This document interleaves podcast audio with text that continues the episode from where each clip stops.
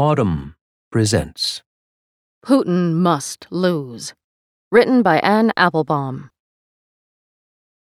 During the quarter century of its formal existence, the Moscow School of Civic Education did not have a campus, a syllabus, or professors. The school instead ran seminars for politicians and journalists, led by other politicians and journalists from Russia and around the world. It operated out of the Moscow apartment of its founders, Lena Nemirovskaya and Yuri Senokosov.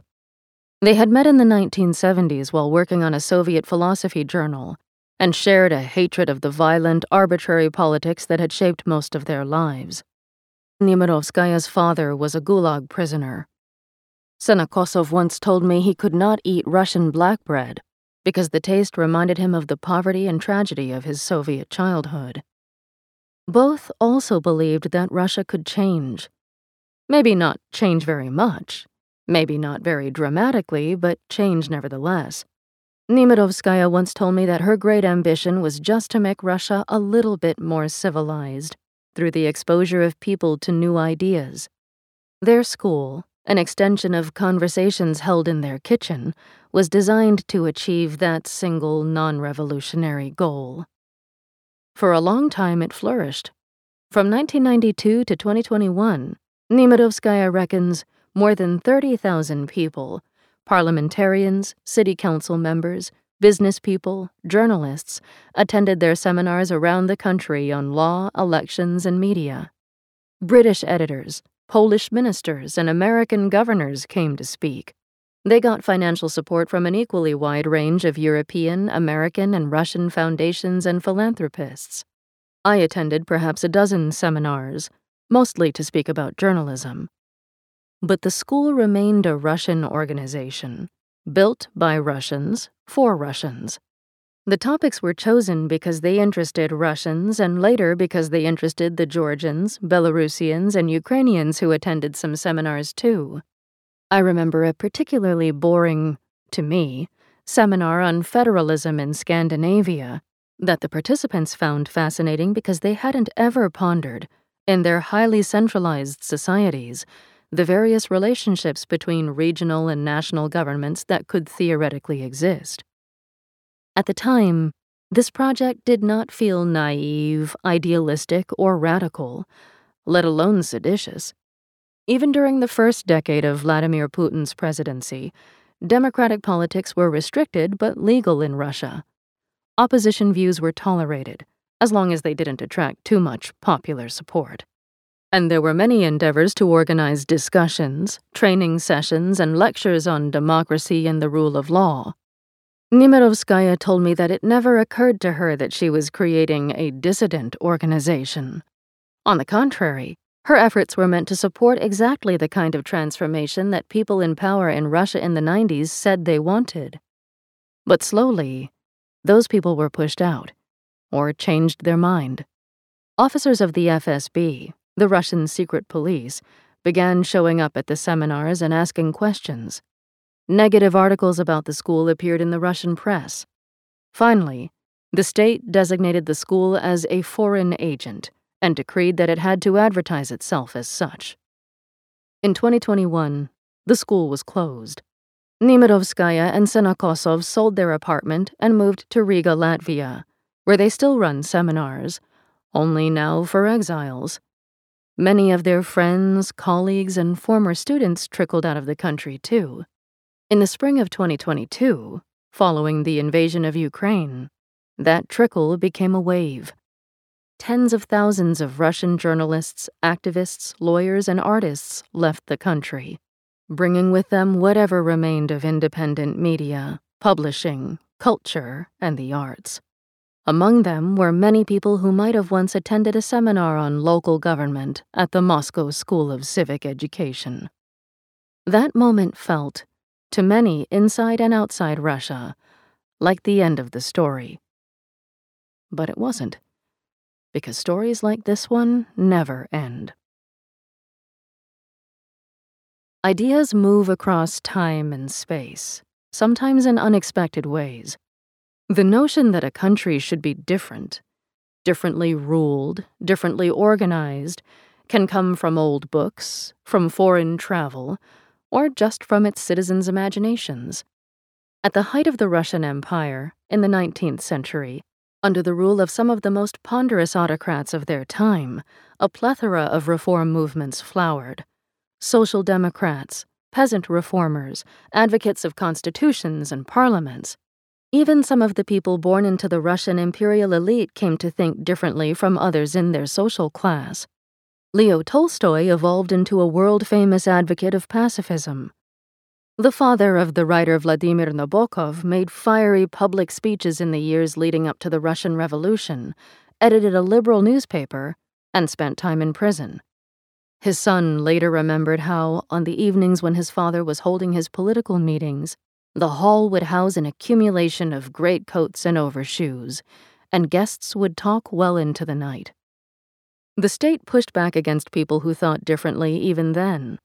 Mikhail Zygar, a Russian author and the founding editor of an independent television station called TV Rain, has written a book, The Empire Must Die, that, among other things, tells the story of the independent thinkers forced out of Russia at the beginning of the 20th century, some of whom came back to reshape it during the revolution.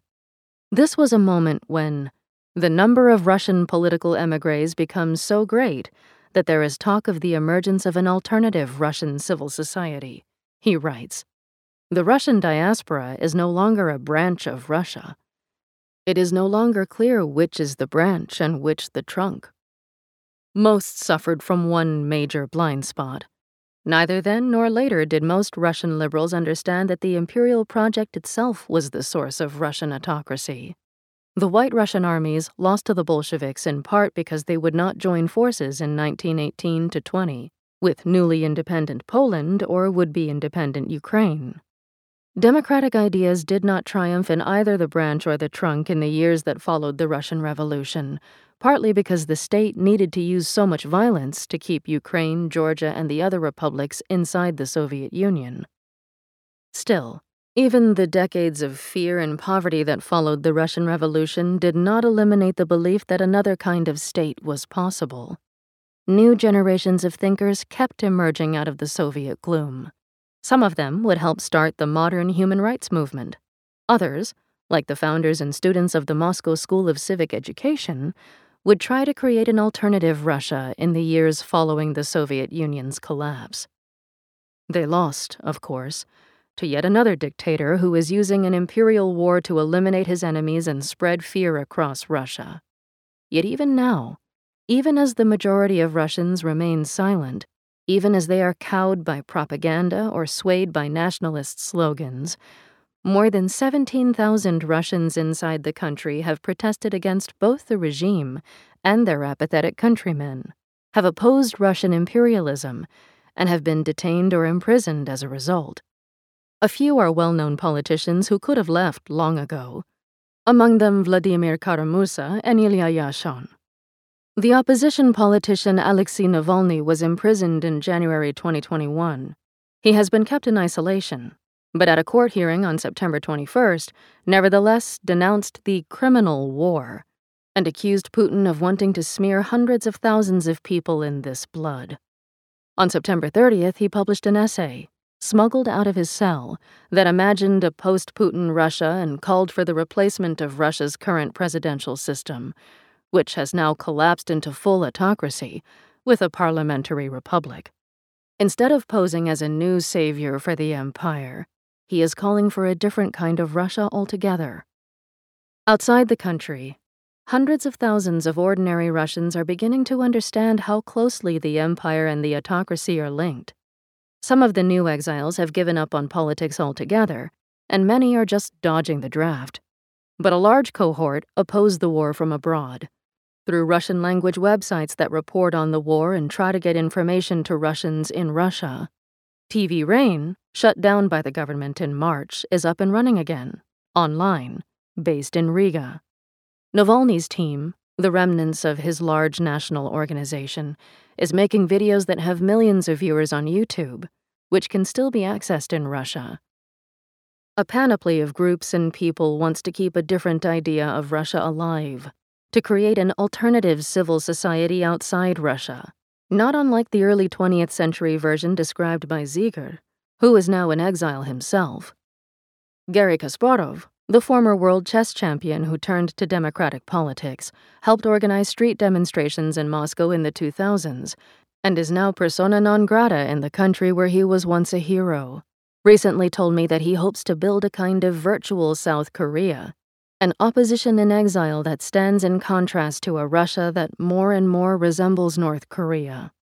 One of Kasparov's projects, the Free Russia Forum, regularly brings together the various, sometimes squabbling branches of the Russian community outside Russia. In at least one respect, all of these 21st century exiles are unlike their 20th century predecessors. They remain abroad, or in jail, because of a terrible war of imperial conquest. Many therefore oppose not just the regime, but the empire. For the first time, some argue that it is not just the regime that should change, but the definition of the nation. Kasparov is one of many who argue that only military defeat can bring political change. He now believes that democracy will be possible only when Crimea is liberated and the Ukrainian flag is flying over Sevastopol. That idea, that there could be a different Russia, a Russia that is a nation state and not an empire, does not carry much weight in Ukraine right now. On the contrary, many Ukrainians consider the Russian democratic opposition just as culpable, just as imperialist, and just as responsible for the war as non dissidents. Certainly, it is true that not all of the people who have been called Russian liberals in the past were against the empire or opposed to Putin. Some are technocrats who argued for a Pinochet style dictatorship or socialites whose liberalism was conveyed through photographs of European vacation spots posted on Instagram. The Ukrainian journalist Olha Tokariuk recently argued on Twitter that even Russian liberals repeatedly expressed imperialistic ideas re foreign policy in Ukraine. There is tolerance to war and aversion to democracy. Many ask, where are the mass protests of Russians in London or Tbilisi?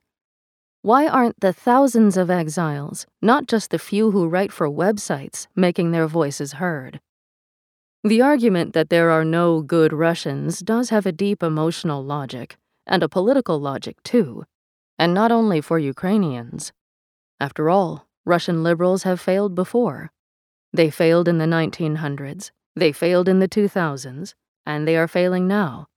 They failed to stop Putin, failed to prevent this catastrophe from unfolding. Some of them failed, at least until recently, to understand how Russian imperialism has fed and nurtured Russian autocracy, to understand why, as the title of Zygar's book proclaimed, the empire must die. You can hear the anger at this failure in the changed tone of the speeches of Ukrainian President Volodymyr Zelensky. On the eve of the war, Zelensky addressed Russians, in Russian, calling on them to prevent what was about to happen.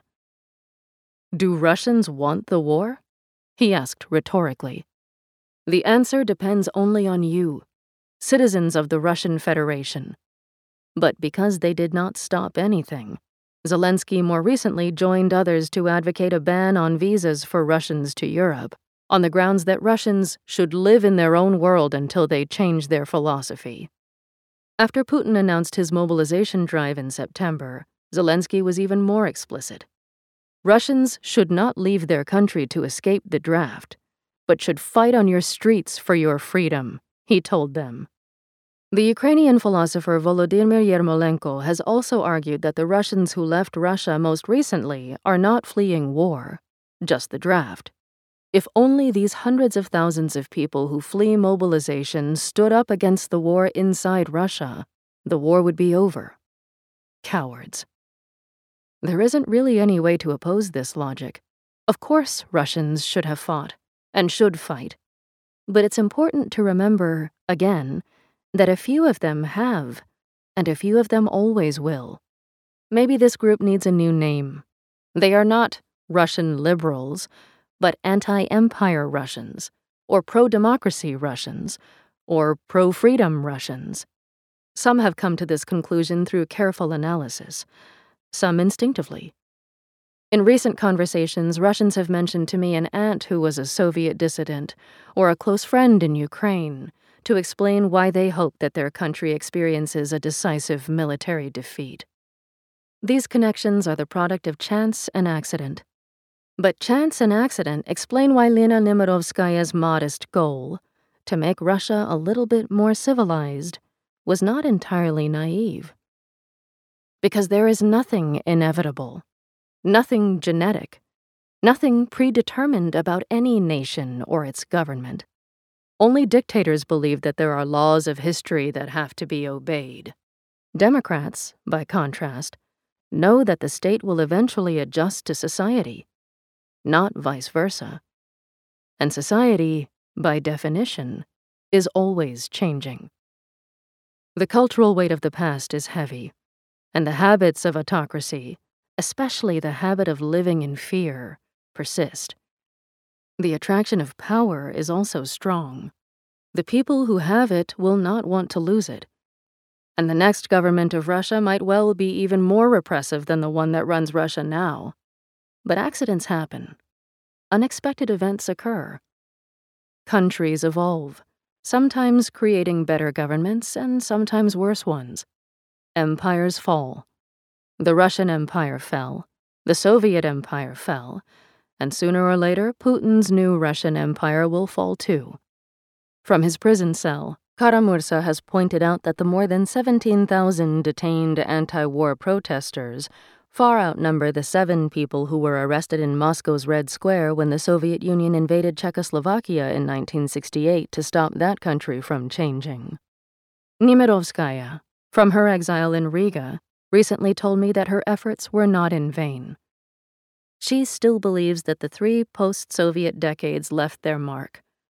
Whatever happens next, we will never again live the way we did then.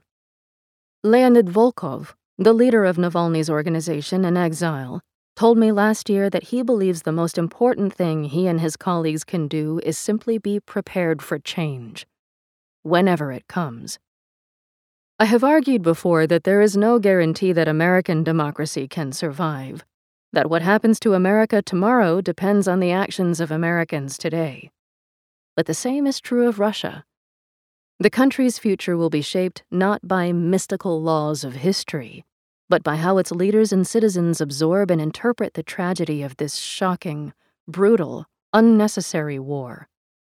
The best way that outsiders can help Russia change is to ensure that Ukraine takes back Ukrainian territory and defeats the empire we can also keep supporting those Russians, however small their number, who understand why defeat is the only path to modernity, why military failure is necessary for the creation of a more prosperous, open society, and why, once again, the empire must die.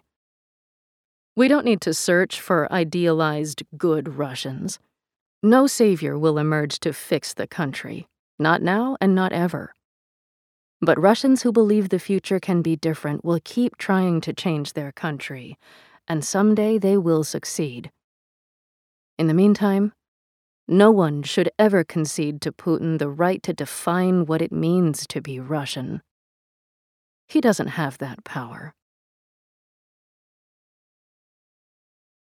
If you enjoyed this production, find the best long form articles read aloud in the Audm app. Available now for iPhone and Android.